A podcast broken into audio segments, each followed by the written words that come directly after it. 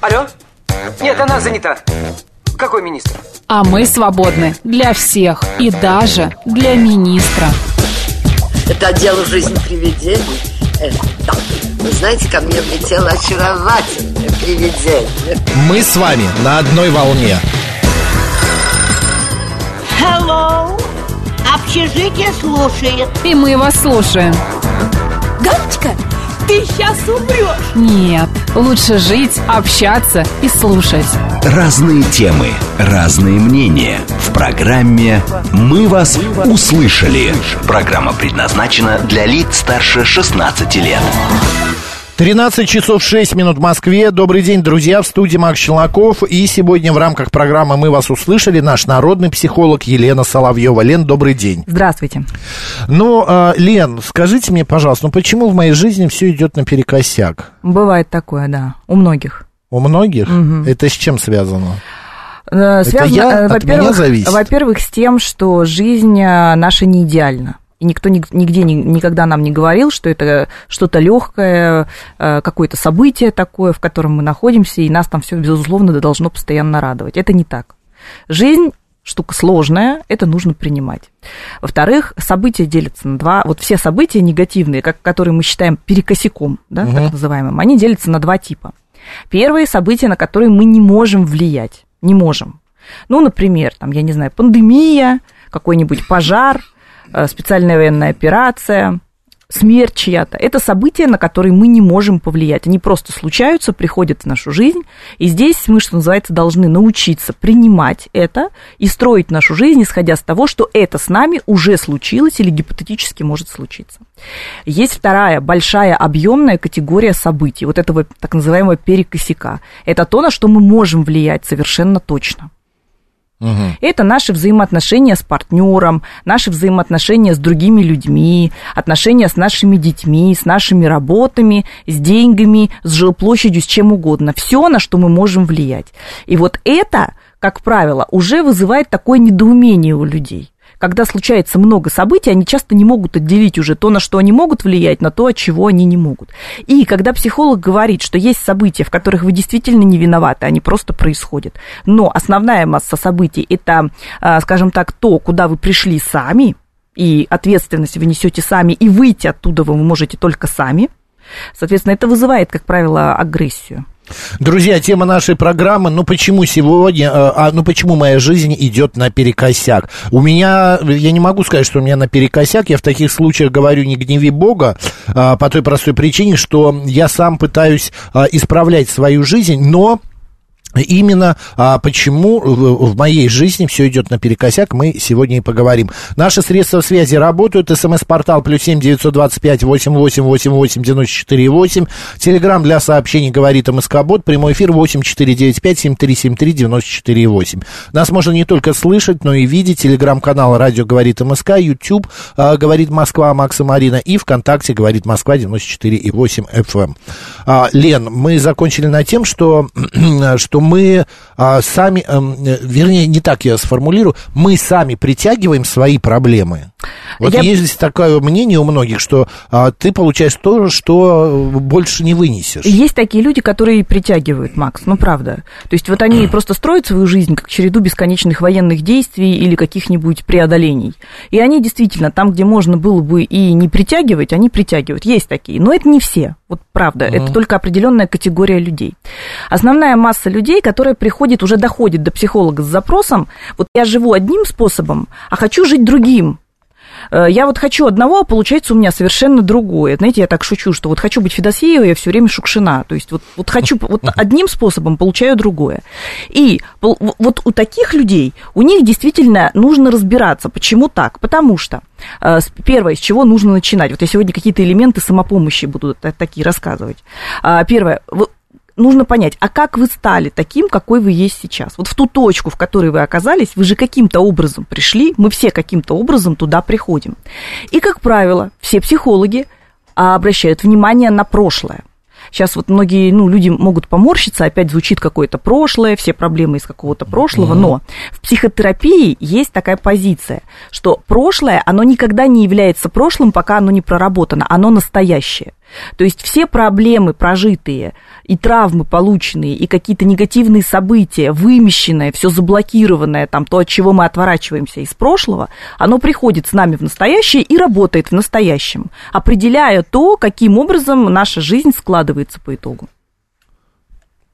А если а, э, к нашим слушателям я обращаюсь, господа, если у вас есть какие-то вопросы, а, звоните, пишите, что связано именно с вашей жизнью, не обязательно, а что на тему нашей программы. Идет, вся жизнь идет наперекосяк.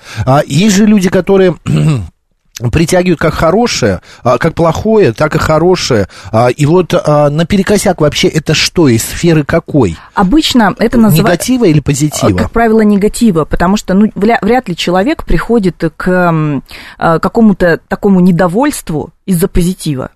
Обычно, вот есть в психотерапии, опять же, такое понятие, как симптом, Симптом – это то неблагополучие, с которым человек приходит в, э, к терапевту. То угу. есть та проблема, да, или та причина, причина несчастья.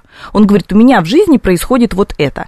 И увидеть этот симптом, увидеть этот симптом, это уже большая победа для человека, потому что обычно люди не любят признаваться, что у них все идет плохо. Вот если устроить голосование, например, вот вы считаете, что в вашей жизни все плохо, вы считаете, что в вашей жизни все хорошо. Вот именно так сформулировать все, все. Господа, вы считаете, что в вашей жизни все плохо? Да, 134, 21, 35. Вы считаете, что в вашей жизни все хорошо? 134, 21, 36. Среднее будем брать? Да, ну, можно написать, что в вашей жизни ни хорошо, ни плохо. Вот как В вашей жизни ни хорошо, ни плохо, все средненько. 134, 21, 37. Код города 495. Проголосуйте, пожалуйста, очень интересно. Поехали. Вот. И я сейчас даже спойлерну, потому что проводились такие, проводятся регулярно такие исследования и опросы, и очень часто люди э, жмут кнопку «У меня все хорошо». Почему?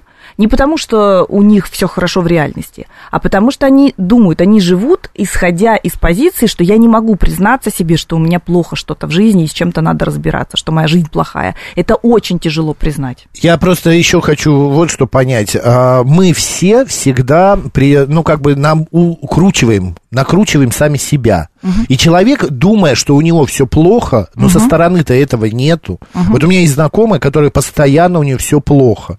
У нее плохо с работой, плохо в семье, ей всего не достает. Она просто а, перфекционист, можно так назвать, и она хочет большего. А больше не получается. Но при этом у нее достаточно все хорошо, стабильно и все а, качественно. Но ей не нравится. Угу.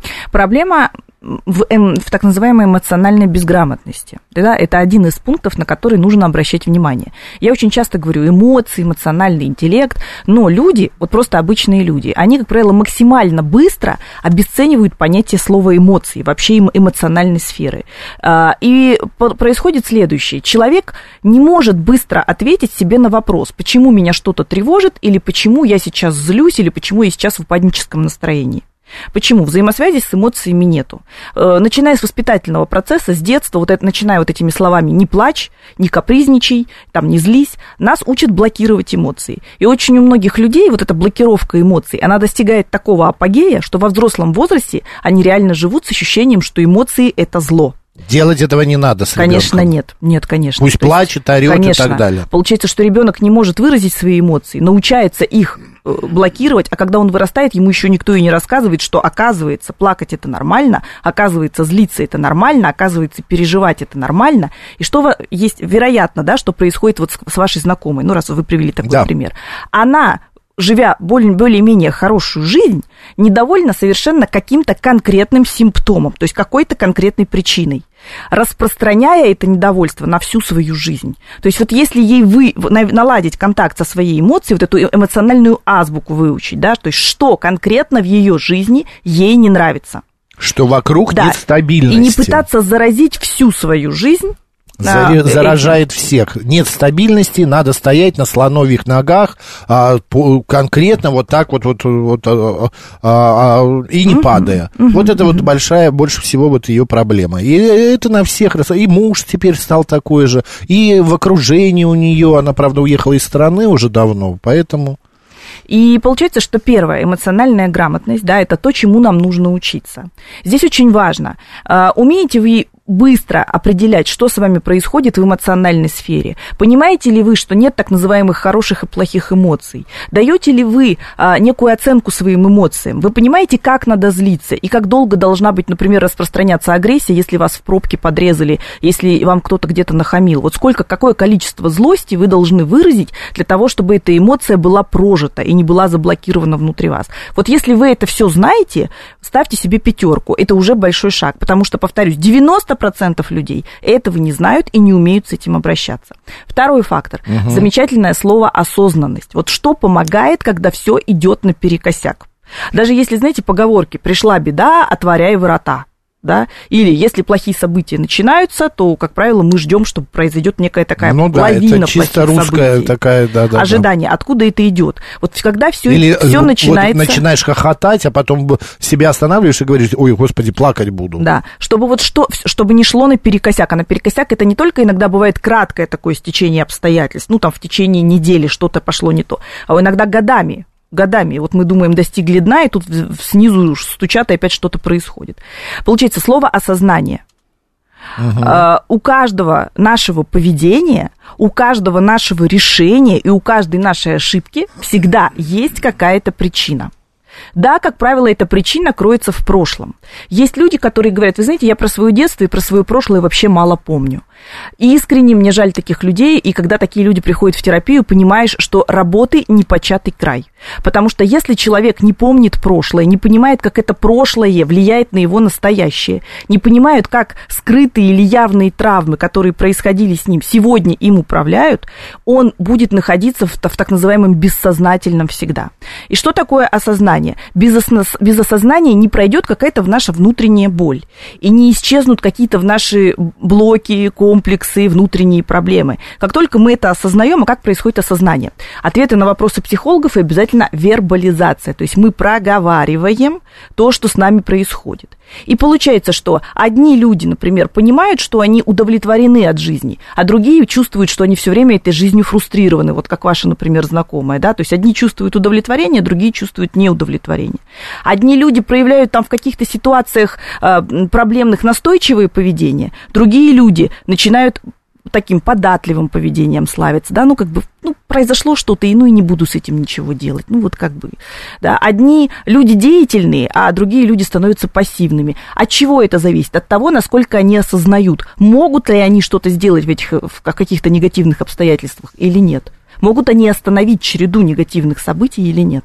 Константин Черный пишет, пусть в газу поедет. Вы знаете, Константин, она находится как раз город Ашкелон, а в Израиле она находится прямо на границе с Газой, поэтому тут ваша шутка неуместна как-то.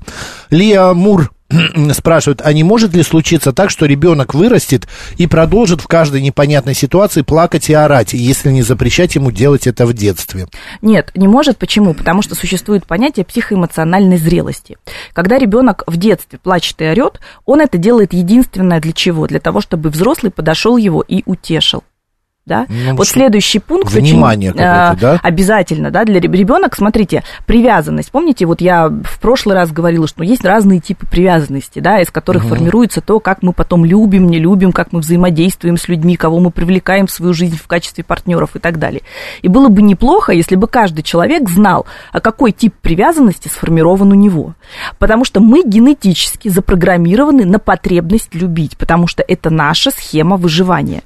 Ребенок, когда он маленький, он обязательно ищет любви матери или любого значимого взрослого, ну, если вдруг матери нет, да, по каким-то причинам, именно для того, чтобы ему выжить.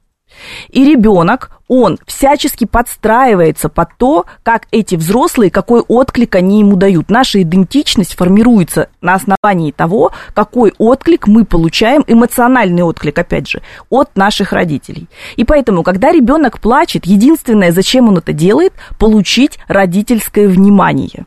В чем родительское внимание заключается? В том, что родитель подойдет, возьмет на руки, утешит, успокоит. Многие из родителей мы с вами, мы искажаем у себя в голове, что такое внимание, да, то есть мы начинаем этого ребенка там, например, или кормить, или пытаться там что-то ему дать, или пытаться у него, наоборот, что-то забрать, но чаще всего мы начинаем его говорить, так, перестань плакать, или там грозить пальцем, говорить, если ты сейчас плакать не перестанешь, я тебе еще хуже сделаю, я тебе еще наподдаю.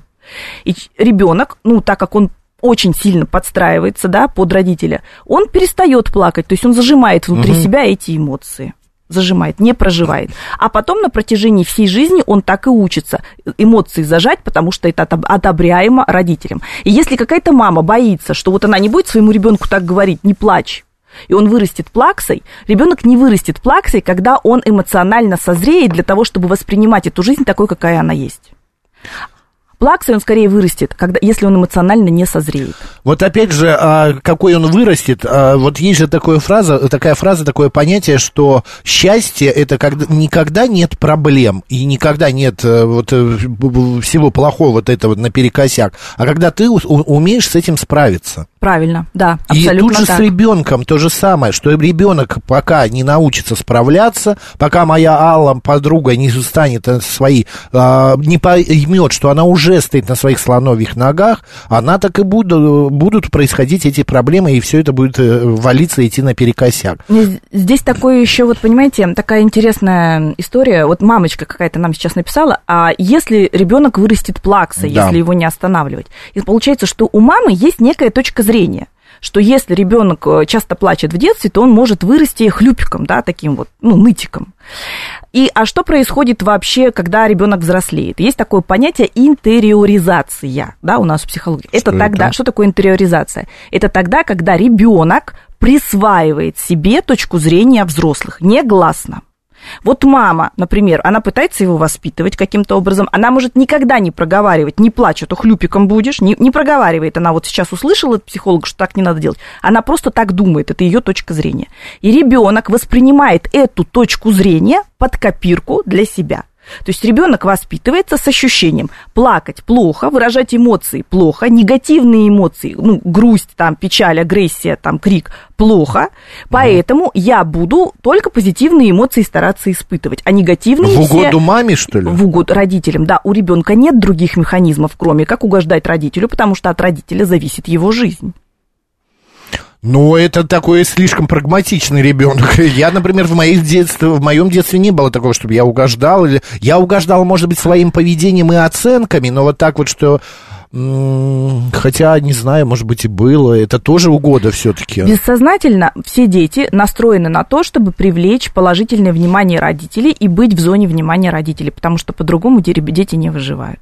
Поэтому тут очень важно, что у нас из детства, вот понимаете, уши детства торчат во всем нашем взрослом возрасте, взрослом Мы периоде. поняли, да. Поэтому нужно помнить, что с вами происходило. Прошлое очень важно. Нужно осознавать, что происходило в прошлом, да, потому что бывает такое, работая с человеком, он приходит с ощущением, например, там разбираешься с ним, он приходит с ощущением своей постоянной никчемности.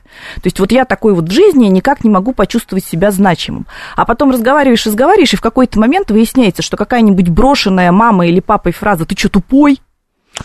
Но это, вот это я вообще не понимаю. Как она, это. она настолько оседает в голове, она настолько запоминается, и потом человек всю жизнь живет либо с ощущением, что он никчемный, либо с ощущением, что он должен 24 на 7 доказывать, что он хороший, ну, умный там, не тупой, да? Лен, а как быть эм, вот с э, другой стороной медали, что ли, когда люди, вот я такой, у меня есть четкое понятие, что все всегда заканчивается. Идет дождь, он пройдет, ночь придет утро, а дверь а, закрылась, окно откроется, все заканчивается. И эта проблема наперекосяк тоже когда-нибудь пройдет. Вот такой вот пофигизм, что ли, это нормально для психики или это тоже какое-то отклонение? Нет, это смотрите, вот эта позиция, да, что все когда-нибудь пройдет, и плохое в том числе, Да. это когда-нибудь пройдет. Это ведь поведение. И это реакция. Вы ведь откуда-то это взяли? То есть где-то вас научили пре- преимущественно в Жизненный семье. опыт. Преимущественно в семье, а потом вы подтвержд- получили этому подтверждение на протяжении жизненного опыта и, и увидели, что да, есть такая тенденция, что все начинается и все заканчивается, и хорошее, и плохое. Ну да, Да. есть, конечно. Соответственно, вы понимаете, где вам нужно прикладывать усилия для того, чтобы менять ситуацию, а где не нужно прикладывать усилия, и нужно перефокусироваться на что-то другое. Вот у вас это так. Если бы так умели делать все, и так жить совершенно искренне все, то, наверное, проблем э, психологических и вообще уровень агрессии и зла, наверное, в мире был бы гораздо ниже. Потому что основная масса людей, они могут головой-то это понимать, что, наверное, да, вот как вы говорите, так и есть. Но в душе, внутри, у них случается серьезный личностный конфликт, и они внутри этого не принимают. И им хочется, чтобы их жизнь была всегда контролируема. Им хочется либо, чтобы они никогда не были виноваты в том, что происходит, либо за все нести ответственность в этой жизни и влиять на все абсолютно обстоятельства. В моем окружении, опять же, я хочу привести, есть коллега одна, которая никогда в жизни я не слышал, чтобы она на что-то жаловалась.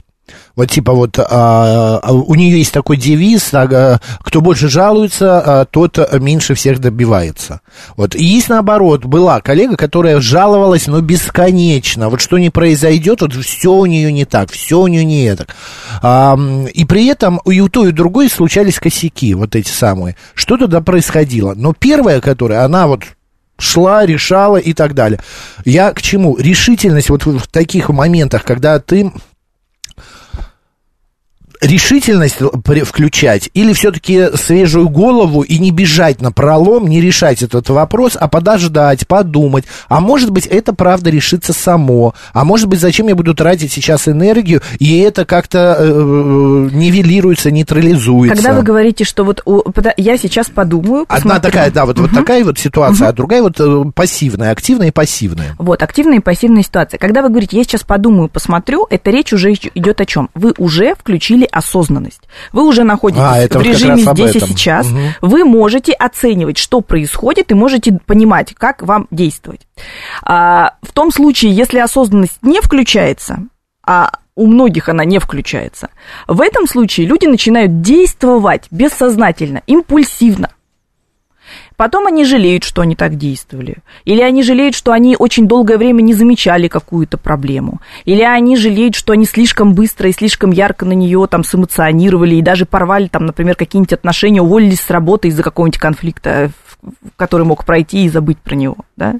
Но, тем не менее, они действуют вот исходя из того, что им диктует их имплицитная память. Объясняю. Вот у нас есть несколько видов памяти. Есть имплицитная, скрытая память, угу. и есть так называемая оперативная, эксплицитная. Оперативная память – это то, что мы помним с вами о нашей жизни. Скрытая память – это та самая область бессознательного. Это все, что происходит с нами, с нашими близкими, родителями, знакомыми, все ситуации, которые мы проживали, мы никогда ничего не, запомним, не, зап, не забываем. Оно все у нас где-то остается, просто оно скрыто. И вот эта скрытая память, она точно так же вступает с нами во взаимодействие в негативных ситуациях. Потому что негативная ситуация – это же стрессовая ситуация, как ну, правило. конечно. В стрессовой ситуации отключаются а, приемы вот этого осознанности. Их нужно включать, нужно применить усилия, чтобы подумать, чтобы остановить себя, и здравый смысл нам помог. Как правило, здравомыслие это не про критические, не про негативные ситуации. Тут мы действуем эмоционально. А если мы еще с этими эмоциями контакт найти не можем, мы не понимаем, что нас на самом деле злит, и что нас на самом деле раздражает, ну, это я вам скажу проблемка. А продолжаются вопросы наших слушателей про детей. Вот Жанна пишет, купили торт, ребенок, то, хочу тортик, папа. Сначала завтрак, ребенок начинает орать, плакать. И так всегда. Плачет, когда надо сказать или спросить. Он всегда вместо диалога плачет, что с этим делать. Что угу. это с ним? Разговаривать. Вот в этом случае, смотрите, когда ребенок криком начинает продавливать родителей. Криком. Он говорит, я хочу, чтобы было по-моему, сейчас я буду орать. Если родитель тяжело воспринимает детский крик, ну невозможно. Если он не садится рядышком с ним, не опускается на его уровень, не говорит там, ну, сынок или доченька, я слышу, я вижу, что ты хочешь торт. Вот я его поставил, он перед тобой. Но сначала мы съедаем вот эту кашу или там вот этот суп, угу. а потом вот лежит даже ложка и так далее. То есть если родитель не начинает договариваться, ребенок будет орать. Говорить. Главный Обяз... вопрос. Уделить внимание, разговаривать с ним, конечно. Елена Соловьева сегодня народный психолог. Друзья, говорим мы о том, что вся жизнь идет наперекосяк. Если а, то а, звоните, слушайте, пишите. И у нас, кстати, идет голосование, не забывайте. Сейчас новости. Алло? Нет, она занята. Какой министр?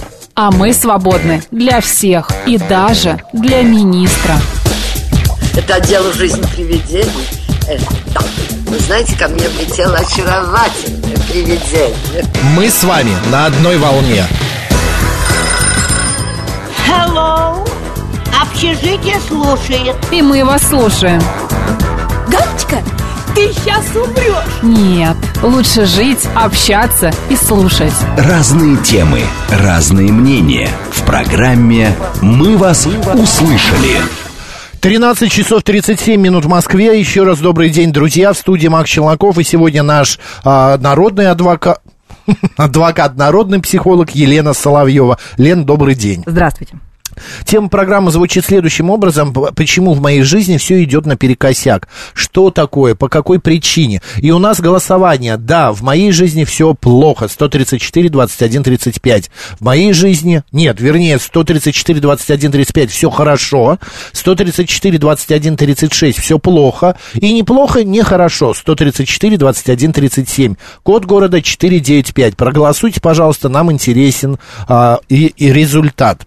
А, так, в моей жизни все наперекосяк, потому что много завистливых людей вокруг, у, у, и у многих есть а, пистолеты и погоны, Прадеда расстреляли, меня обобрали, э, у права нет на человека с ружьем. Пишет Сергей Огурцов. Это мысли вслух, можно даже, мне кажется, Нет, Сергей на самом деле очень часто комментирует и мои посты, и мои эфиры, и у него всегда есть э, вот этот вот рефрен, э, что против человека с ружьем и против там каких-то силовых структур нет никакой управы. Поэтому это его конкретная травма, да, с которой нужно разбираться, хочет он это видеть или нет, это заметно уже со стороны. Поэтому а, что такое травмы вообще? Травмы что? это то, что психологические травмы это то, что нами управляет. И суть в том, что очень часто люди под травмами, ну вот обывательская точка зрения, угу. да, что под травмами подразумевается это если ты в детстве или там в каком-то нежном периоде попадал именно под какое-то насилие, там сексуализированное или физическое. И это такие яркие травмы. Но есть еще так называемые скрытые травмы. Все психологи, психотерапевты и психиатры об этом знают. Скрытые травмы – это то, что мы проживаем как негативный опыт. Это нас в детстве очень сильно эмоционально э, каким-то образом вывело из себя, то есть нанесло какой-то нам след, оставило внутри нас. Но мы потом это выместили. Мы это выместили в бессознательное, то есть перестали об этом помнить. И, соответственно, но это не перестало э, против нас работать. И вот эти вот скрытые травмы, они потом также нами управляют. Потому что если человека спросить, ну, там, били тебя в детстве, не знаю, насиловали, кто-то над тобой издевался, он скажет, нет, такого не помню, значит, у меня никаких травм нет. Но так выходит, что вообще отношения в семье, атмосфера в семье, сами родители иногда выступают источниками таких травматизаций. Как правило, неосторожно не сказанные слова – как правило, ссоры родительские, которые происходят на глазах у ребенка. Как правило, какие-то проблемы в школе, которые не прорабатывались, а также ну, отмахивались от них, замалчивались. Все это человек-то потом вырастает, ну нормальным он вырастает, но это все продолжает им управлять так или иначе. Угу. Так, э, произошла ситуация, в которой мой отец оставил меня без наследства. Я взрослый человек, но мне больно, пишет Юля. Ну, вот такое могу, Могу, конечно, представить, что это ощущение несправедливости, особенно если наследство оставлено еще кому-то среди родственников, угу. там, братьев и сестер, а конкретно этой женщине не оставлено. Тут, эм, когда, э, если бы человек пришел ко мне с таким запросом, я, конечно же, прорабатывала, во-первых, дала бы возможность человеку прожить эту боль и ощущение этой несправедливости, что это правда обидно, но дала бы прожить именно с точки зрения взрослого человека. Вот эта обида, она должна быть очень короткой, ситуационной сейчас, потому что, ну, по большому счету, есть наследство, нет наследства, критически на вашу жизнь это никак не влияет. И поэтому выйти из Может, этого она состояния... рассчитывала. Понятное дело, что мы рассчитываем, да, но во взрослом возрасте не всегда с нами случается то, на что мы рассчитываем. И это окей. Окей. Так бывает. Ну, понятно. И дело. вот это принять, принять то, что я, да, мир не идеален, и родители наши не идеальны, и решения родительские не идеальны, это тоже большой шаг психотерапевтичный, который позволяет человеку не бултыхаться в негативных эмоциях месяцами, иногда годами, а быстро выходить в состояние, которое их э, подпитывает, наоборот, в котором они чувствуют, что они могут добиться сами чего-то. А, вам а, написала в телеграм-канал а, ваш а, девушка, девушка да. слушательница, вопросы она задала по поводу... А, Вопрос звучит таким да. образом. Что делать, если я понимаю, что со мной происходит череда событий, на которые я могу влиять, но я каким-то образом начинаю себя убеждать, что я на это повлиять не могу и занимаю пассивную позицию. То есть одна часть меня понимает, что я могу с этим как-то справляться и что-то там произ- делать, да, изменять как-то свою жизнь. А другая часть меня так и продолжает заставлять меня сидеть на месте и вот за этим всем благополучно пассивно наблюдать, ну, типа, ты ничего поделать не можешь. Что это такое? Классич... Ну, на самом деле, классический случай. А, почему? Потому что очень важно, вот как я говорила, важно осознание, важна эмоциональная грамотность, очень важное качество любопытства, не сказала сегодня про, про это качество, и очень, эмоци- э, очень важный навык – это умение понимать, какие личности находятся внутри нас. Суть в том, что мы, как личность, мы не одинаковы, не ординарны. Внутри нас находится множество разных «я». Это называется либо части личности, либо субличности. Разные там школы психологические по-разному это называют.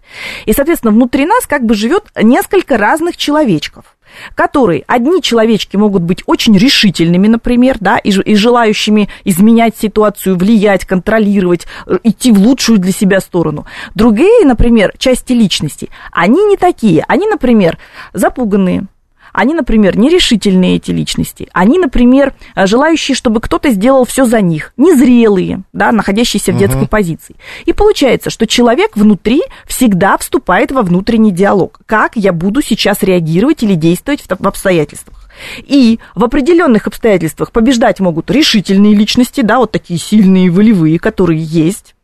А в других обстоятельствах, например, на работе ты сильная, волевая, знаешь, как, как все сделать и всех победить, а, например, в личной жизни или во взаимоотношениях со своими детьми или родителями, ты вдруг становишься вот этой нерешительной такой вот курочкой, таким чайным грибом, который совершенно не понимает, чего делать. Вот с ней там что-то происходит, а она не знает. Это э, будет, так, такой конфликт будет происходить до тех пор, пока все личности не, могут, не будут рассмотрены внутри нас и признаны. Потому что как происходит так называемый личностный раскол? Маленький ребенок, допустим, а, ведет себя каким-то образом, ну, дети ведут себя по-разному, да, и они только учатся в жизни как-то реагировать. И, например, родитель или значимый взрослый, воспитатель, учитель может говорить, а что ты сейчас трусишь-то? А мальчики, девочки не трусят. А что это ты сейчас соврал, смолодушничал? А ты знаешь, как это плохо? А что это ты сейчас там а, поленился? Лень это плохо. То есть какие-то качества, которые присущи ребенку, обозначаются знаком минус. И ребенок как бы вынужден от себя эти качества отталкивать. Он говорит, нет, это не я, это не я боюсь, это не я трусишка, это не я там, не знаю, э, солгал. И получается, во взрослом возрасте мы делаем примерно то же самое. То есть плюсы свои, свет свой мы замечаем, а свою тень, минусы, мы стараемся вытолкнуть. Это не про нас, это не про нас. И если эта девушка признает, что она в, од... в одних обстоятельствах действует просто как победительница, королева, зе... как там, Зена королева воинов, а в других обстоятельствах она вот чайный гриб, ну, натуральный чайный гриб, вот это ей поможет с этими личностями договориться. То есть они внутри должны договориться. Пишут наши слушатели. а, к- так, сейчас, где же вот? А травмы помогают потом анализировать?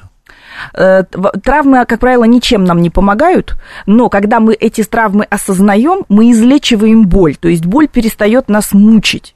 И, соответственно, эта травма перестает нами управлять бессознательно. Где-то мы можем понимать, что мы сейчас боимся там, конфликта со своим молодым человеком, потому что у нас есть травматизация, мы очень боимся быть отверженными, мы очень боимся остаться одни. Мы можем это осознавать, но мы можем осознанно пойти в этот конфликт, выяснить отношения и не дать этой травме сработать.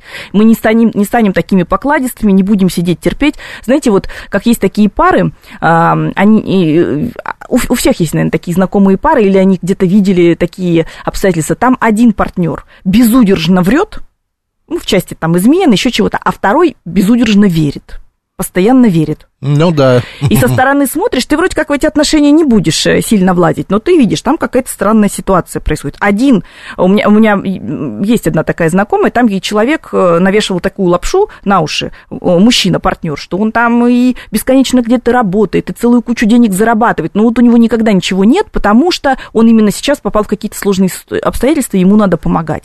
И это длилось ну, год за годом, год за годом, а пока, ну, в общем-то, это не вылилось там в, в тяжелейшие для этого мужчины уже обстоятельства и не вскрылось ничего. Но долгое время А она женщина верила. всё верила. Верила, да. Она даже сейчас Но это его больше оправдывает. его, про- ой, это больше ее проблема, чем Совершенно его. верно. А знаете, как такие вообще люди получаются, которые вот абсолютно искренне верят? Вот такие, как, как, их- как их назвать? Наивные. Наивность, да, как а это, э, получается, э, обы- рождаются. обычно, а, нет, они, они воспитываются такие люди. А знаете, как они воспитываются?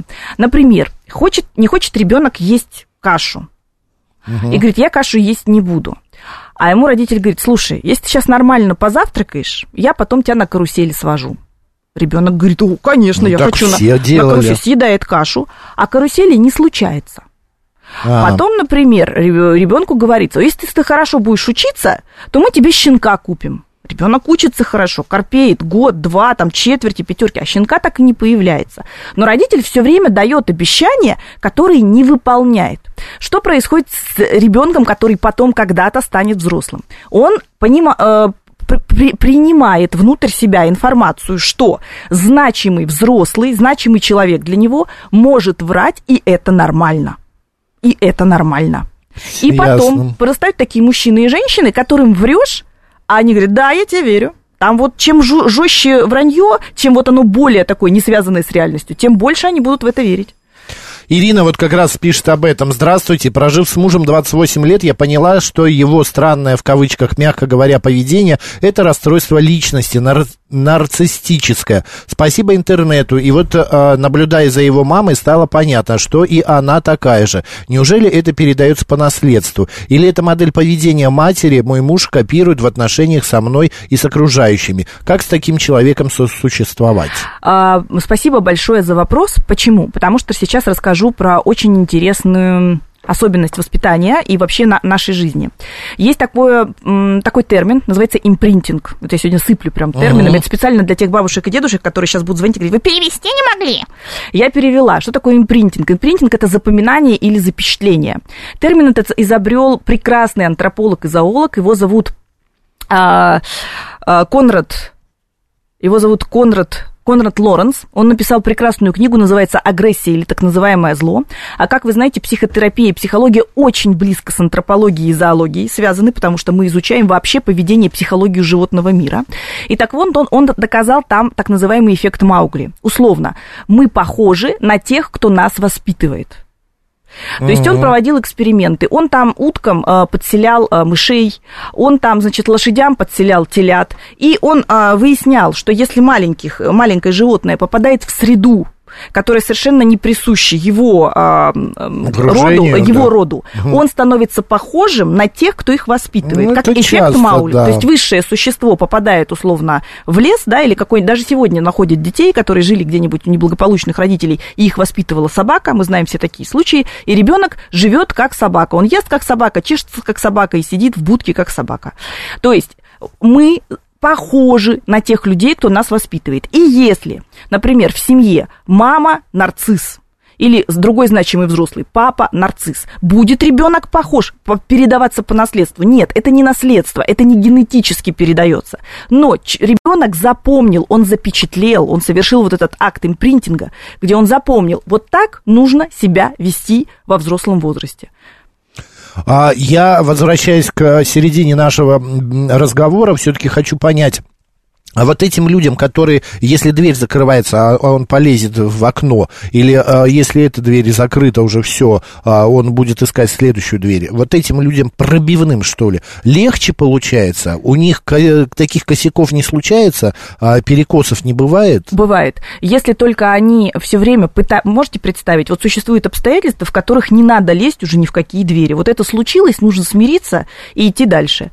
А они пыта- Ну, Вся наша будут жизнь пытаться, борьба. Они будут... Вот, да, это, это- эти же люди, они именно с таким лозунгом и живут. Вся наша жизнь – борьба. Например, а, отношения, которые уже изжили себя. Вот живет пара, все, у них уже ничего не осталось там, ничего их не связывает. Надо расходиться и каждому строить свою жизнь. Но исходя из позиции, что вся жизнь борьба, один из партнеров, кто заражен этой мыслью, да, этим убеждением, он будет бесконечно пытаться в этих отношениях что-то отстоять и будет их тащить, тащить, тащить за собой. Вот нужно расходиться, нужно дать жить друг другу счастливо. Нет, он будет тащить за собой эти отношения. Очень часто в отношениях с абьюзером так происходит, если у женщины развит э, инстинкт спаса- э, такого спас- Материнство, м, спасательничество. а он этим пользуется, и вот надо уже оставить и идти дальше. Нет, она будет продолжать, она будет мучиться, но она будет Одним продолжать. словом, и там, и там проблемы, и все равно это, а, скажем так, чистого всего не бывает. Вот чтобы не было вообще проблем, Э, перекосяков вот этих. Вот смотрите, когда у нас случаются несостыковки между желанием и действительностью, между словом и делом,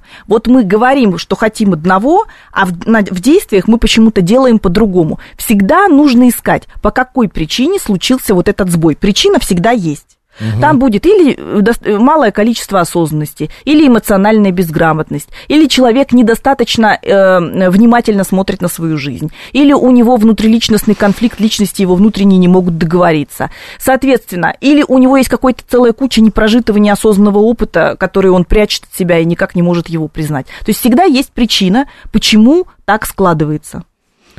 А, Майкл нет, не Майкл. Мартин Силен пишет. Э, Силен, извините. Жена живет в постоянном страхе потерять достаток или боится заболеть, или что дети заболеют. А просто все отражается на обычной жизни. Так, и? Ну вот видно, как победить ей этот страх. Ну, Она за всех переживает. Смотрите, э, когда Сергей говорит, там, жена в, чем, чего, в чем-то как-то живет, Сергей Мартином. Не, а, Мартин, он не говорит о себе. Мартин не говорит о себе, он говорит сейчас о жене. И это самое неблагодарное приходить и говорить про кого-то. Вот у него там какие-то проблемы, как ему помочь? Никак. Если вы не профессиональный терапевт, если вы не профессиональный психолог, никак вы не поможете. Вы можете помочь только себе. То есть каким образом вы можете выстроить свое поведение, чтобы у вашей жены было, было меньше страхов, было меньше опасений. Что вы можете для этого сделать? Как вы можете себя вести, чтобы И что? Е- вот когда ее... тревога бесконечна, больше обнимать, я не знаю, успокаивать. Во-первых, нужно понимать, на чем эта тревога. Попить. Вот смотрите, на чем эта тревога стоит. Одно дело, если эта тревога стоит на реальных фактах, например, у них мало денег, или у них очень много долгов, или у них есть какие-то обстоятельства, которые их угрожают. Человек тревожится по конкретной причине. То естественно, нужно, по идее, работать с этой причиной. Там, с долгами, с количеством денег угу. или там же э, страхом каких-то потерь.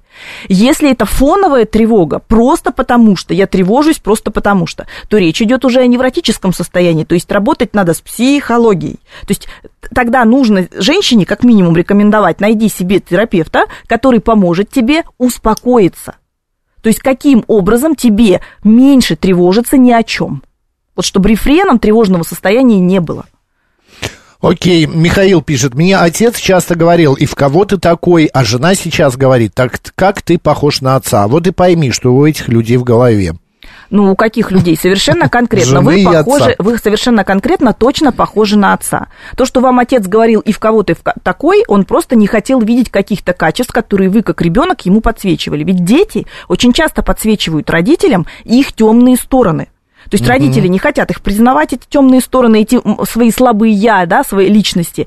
А, а дети говорят, а вот посмотри, посмотри, мы тебе их продемонстрируем. И родитель говорит, нет, ты на меня не похож, я другой. Да похож, похож, потому что мы все похожи внутри одной семейной системы.